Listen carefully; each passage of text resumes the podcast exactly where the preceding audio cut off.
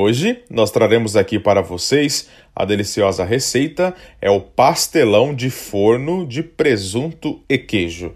Isso mesmo, o pastelão de forno de presunto e queijo que você vai aprender com a gente aqui hoje. Vamos anotar aí os ingredientes.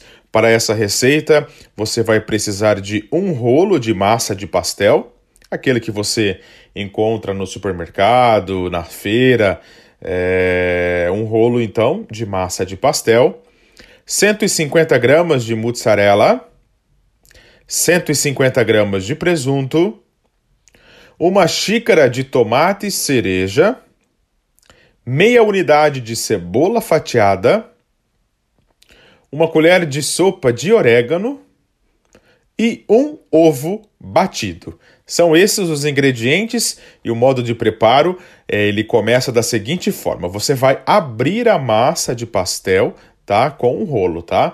Abre então a massa de pastel, coloque as fatias de mozzarella por toda a massa e depois as fatias de presunto.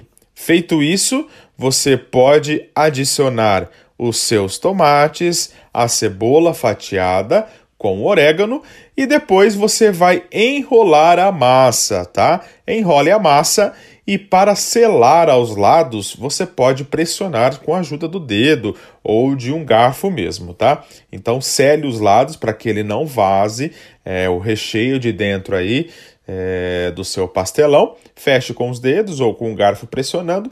Coloque em uma forma com papel manteiga, tá? Não deixa é, o pastelão em contato é, é, total com a forma. Então, em cima de papel manteiga, você vai colocar o seu pastelão, pincele ah, o ovo, tá? Pincele o ovo em cima do pastelão e asse no forno a 180 graus por 50 minutinhos e depois é só servir. Viu como é simples? É o nosso pastelão de forno de presunto e queijo que leva um rolo de massa de pastel 150 gramas de mozzarella, 150 gramas de presunto, uma xícara de tomate cereja, meia unidade de cebola fatiada, uma colher de sopa de orégano e um ovo batido.